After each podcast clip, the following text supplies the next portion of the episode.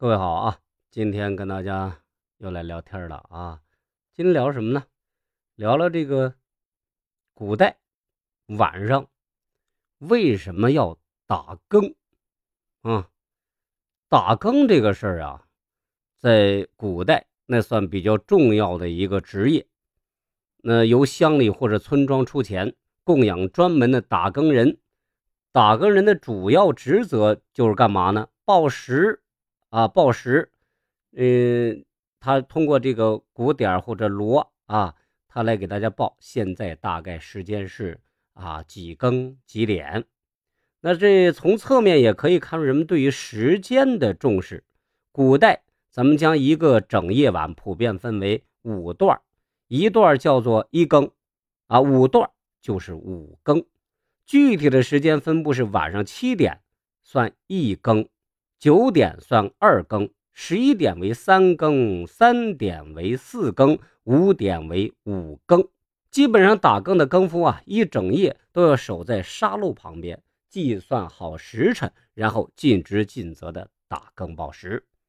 古人之所以如此重视时间，出钱雇佣专职的更夫出力，那是因为古代普通人日出而作，日落而息的生活。离不开最基本的时间常识，得知道几点要下地干活了啊？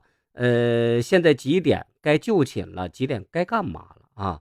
更夫们说的最多的一句话，也是常人最熟悉的一句话，就是“天干物燥，小心火烛”。哎，就这样。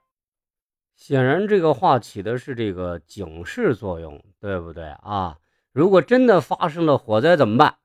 更夫会把这个锣鼓敲得比正常的急和促啊，当然具体得划分，不同的灾害也有不同的鼓点儿。除此以外啊，打更还有驱邪避害的作用。古代人普遍比较迷信，首先就是警示人们在邪祟出没的时间，比如说三更以后啊，五更以前，尽量你就在家待着，出来容易碰到不干净的东西。普遍来讲啊。古代的神怪故事，最初可能都是更夫传出来的，因为他们与黑夜为伴，更容易遇见邪祟。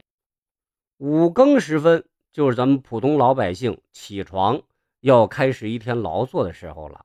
呃，皇帝也要起床梳洗，准备上早朝了。你想想，北京那冬天，五点多起床，哈哈，当皇上也是够累的。